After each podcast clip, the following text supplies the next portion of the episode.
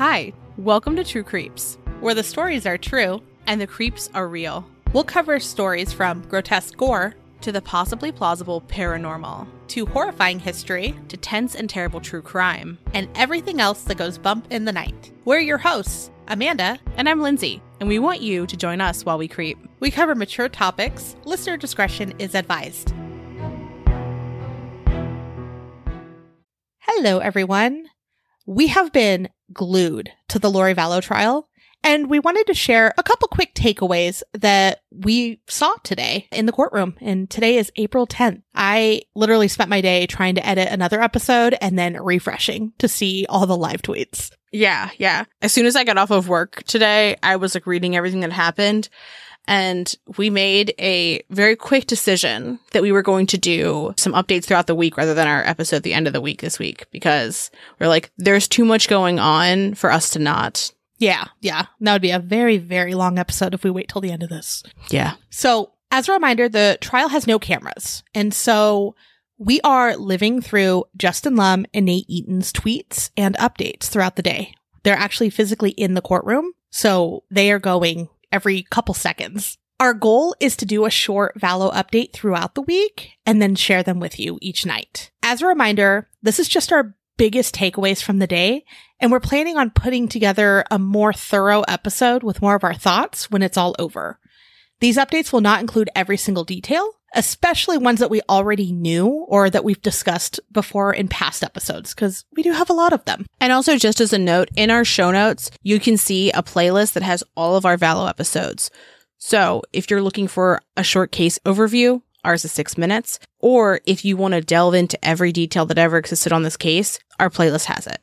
Yeah, yeah. So we're starting today with 18 jurors. So there are 10 men and 8 women. The youngest appeared to be in their 20s and the oldest was in her 60s or 70s. Both were women. All will attend the entire trial.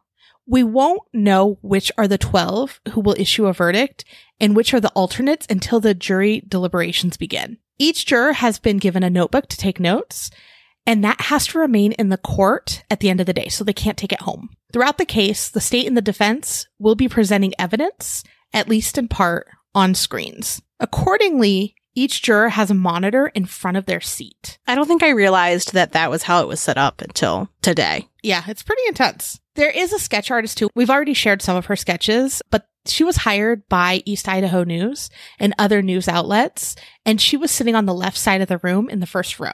Now, in attendance, everyone's been asking who's there. And what we know is Larry and Kay Woodcock, Annie Cushing, who's Tylee's aunt, and she was sitting to the left of Larry, Jerry Vallow, which is Charles Vallow's brother, Brandon Boudreaux, who is Melani Pawlowski's ex-husband, Charles's sons, his two sons, Cole and Zach Vallow, and Charles's ex-wife, Cheryl Wheeler, were all in attendance today. So how it started is they read the list of charges. As a reminder, per the indictment, the charges against Lori are two counts of grand theft by deception, grand theft, three counts of conspiracy to commit first degree murder for the murders of Tammy, JJ, and Tylee, two counts of first degree murder for the murder of JJ and Tylee. And of course, again, Lori pled not guilty. Lindsey Blake delivered the opening statement on behalf of the prosecution and state. Blake began by saying that Lori used money, sex, and power to get whatever she wanted, which we've kind of said in the past. Yeah. Tylee's DNA was recovered from a pickaxe and a shovel in a shed that was found on the Daybell property. Blake mentioned descriptions of Tylee's remains as a mass of bone and tissue. Made my heart really sad. Yeah. Per East Idaho News, quote, a picture on the screen shows Tylee's remains, pieces of flesh and bones. The opening statements today showed a lot of graphic stuff. There's no warm up. They went straight to business. Yeah. And I, I wonder if the reason why they did that was one, because you want to come out swinging, right? Like you want to start really strong. And two, we know that later on they're going to have expert testimony and you want the jury to be able to take in what they're saying. And if it's the first time that they're seeing these kinds of photos when that expert testimony is happening, I know I wouldn't be able to take in that information if that like that was the photo I was seeing.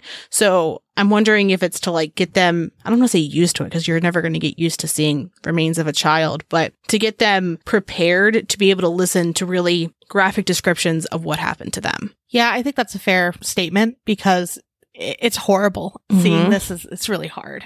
Yeah. So Blake continued and said that Chad had moved Tammy's body. So the night that she was found deceased, he had moved her body. An autopsy photo of Tammy was also shown, and she was wearing her glasses. Blake pointed out that Lori took no action when Tylee and JJ disappeared. And she said, quote, what you won't hear when JJ went missing is that the defendant did anything to find him. Were you enraged when you read that? Because I was. Yeah. Like I've been enraged, but it was like when I read certain parts of this, I was like, like shaking.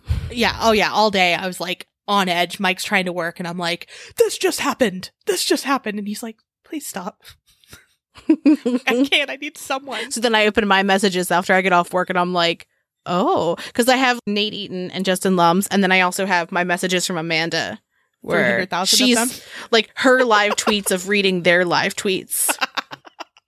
It was necessary. I needed to get it out. I would have exploded.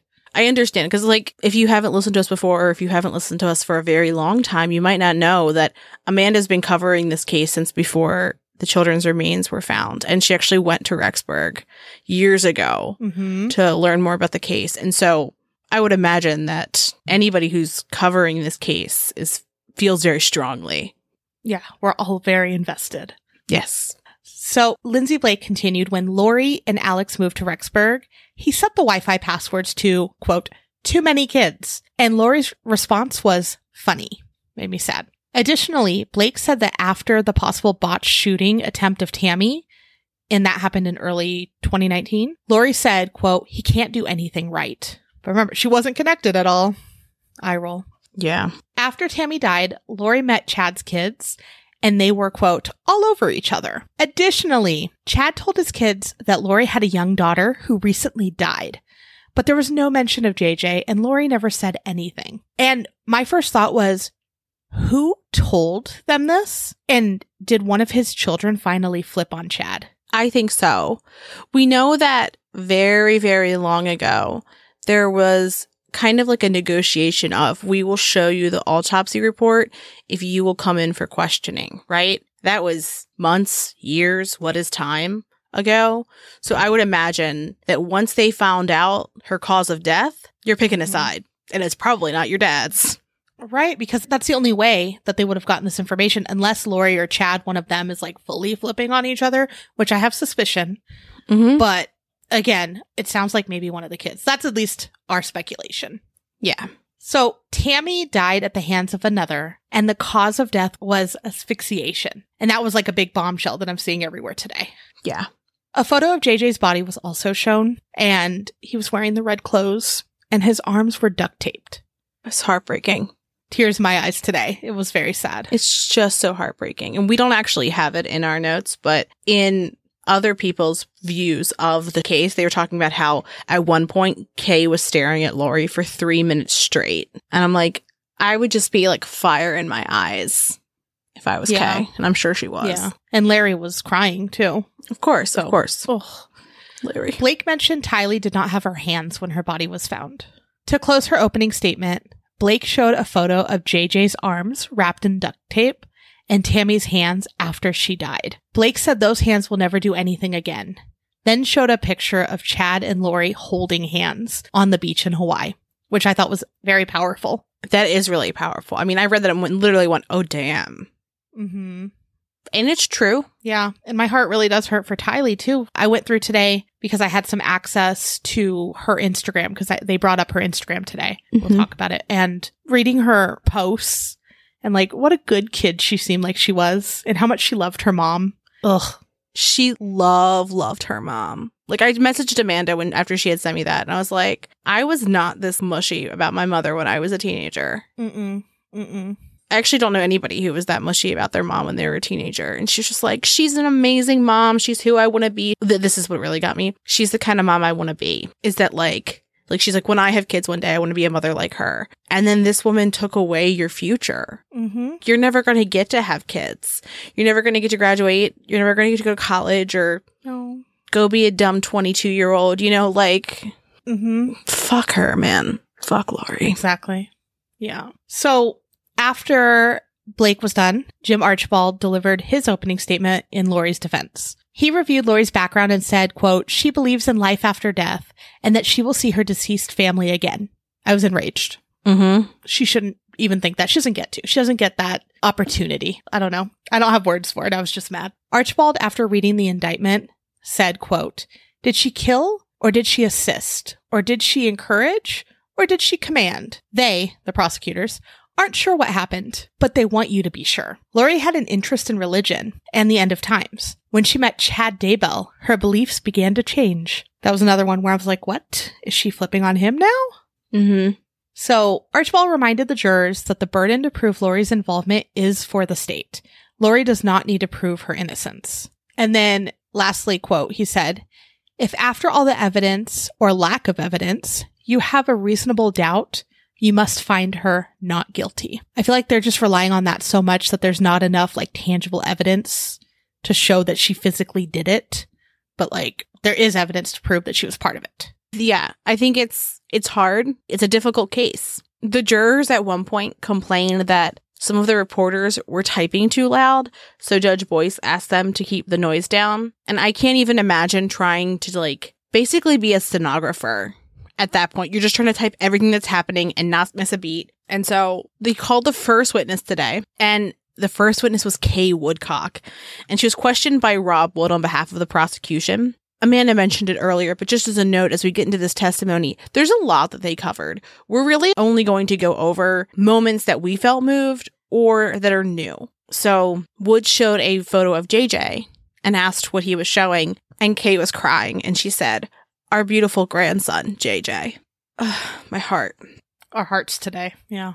Our hearts today. She had also said that she purchased tickets for JJ to attend Charles Memorial, but she couldn't get a hold of Lori, and that neither JJ nor Lori attended that memorial. During the questioning, Kay mentioned when Lori left Charles and JJ for 58 days in 2019, and she pointed out that she was keeping track, and so was Charles. Like they were like ticking the days off. The next witness that was called was Brandon Boudreaux, and as a reminder, he's Melani Pawlowski's former husband, and Melani is Lori's niece. And this is Melani with an I, because there's also Melanie Gibb, but this is Melani Pawlowski's ex husband. Rachel Smith questioned Brandon for the prosecution, and during her questioning, we learned a good bit about how his wife and the relationship between the Boudreaux and the Vallow families changed as Lori's beliefs changed.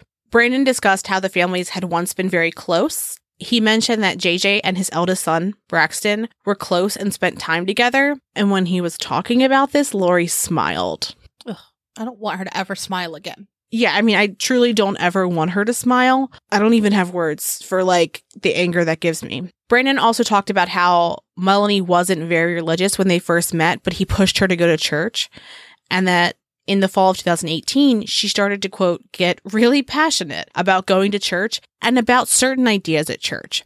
She began to attend temple daily, even when they went on vacation to Disneyland. She even started going to meetings that Lori also attended that were called firesides, but they weren't sponsored by the church. And it was at these meetings that she started having different ideas of what it meant to be a faithful member of her church. Brandon remarked that Melani made it very clear that those firesides were her thing and that he was not welcome. Charles also did not attend those firesides. Brandon also recalled an argument that they had had because Melani wanted to spend $10,000 on food storage because she believed the end of the world was coming very soon. So the Boudreaux and Vallow families spent Christmas of 2018 together along with Melanie Gibb and her family. And Brandon said that things felt really different between them and they didn't feel as close as they once had. In 2019, things got even more bizarre. Brandon said he remembered receiving texts from Charles saying that Lori was accusing Charles of cheating on her. And when he brought this up to Melani, Melani was like, we should not pick sides in this split. So then, shortly after Brandon's grandfather unexpectedly died from a heart attack, Melani not only refused to go to the funeral, but she also told Brandon that she didn't feel safe with him at their home because he was a homosexual. Like, you're taking in so much there, right? Then, after saying this, she just goes to sleep. So weird. Right? And we've talked about her thoughts on that and how she came up with it. So yeah. I think to me in this kind of stood out was the fact that when that happened, like what was going on in his life, yeah. when she decided to drop that. Mm-hmm. Brandon recounted texting Lori and Charles for help, and he ended up chatting on the phone with Charles about the issues that he and Melani were having. Brandon began to tear up as he talked about this because it was actually the last time he spoke with Charles. Brandon mentioned that on October 19th of 2019, someone had attempted to shoot him outside of his home. And the defense objected and said that the shooting wasn't relevant to this case. And then there was a brief recess to discuss. And at this point, the jury was not in the courtroom. So it was just the attorneys and Judge Boyce. Smith argued that the shooting was relevant because it was a part of a common scheme and plan. Judge Boyce overruled that objection, but said that the state needed to show that there was a common scheme and plan. Then the jury was brought back in. Thomas questioned Brandon for the defense, and interestingly, Thomas asked Brandon about a Google searches he had done after the attempted shooting, and Brandon said that he searched Chad Daybell to get more information about him at that point. Before the court adjourned, Judge Boyce reminded the jurors that they cannot look up any information about the case and they can't talk about the case to anyone.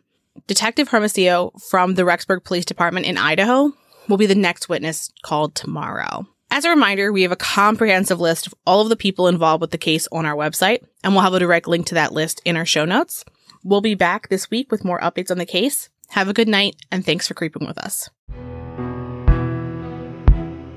Thanks for listening, and as always, a special thank you to our patrons who support us via Patreon. Please see the link in our show notes to learn more about how you, yes, you, can begin to haunt the dump, guard vortexes, or even become a scorching Sasquatch. Ooh. Also, in our show notes, you can find the link to our website, more information on our sources, our social media handles, and our merch store. We'd love for you to keep creeping with us. So if you like this episode, please subscribe, rate, review, and share the show with your fellow creeps and or ghosts. I beg of you.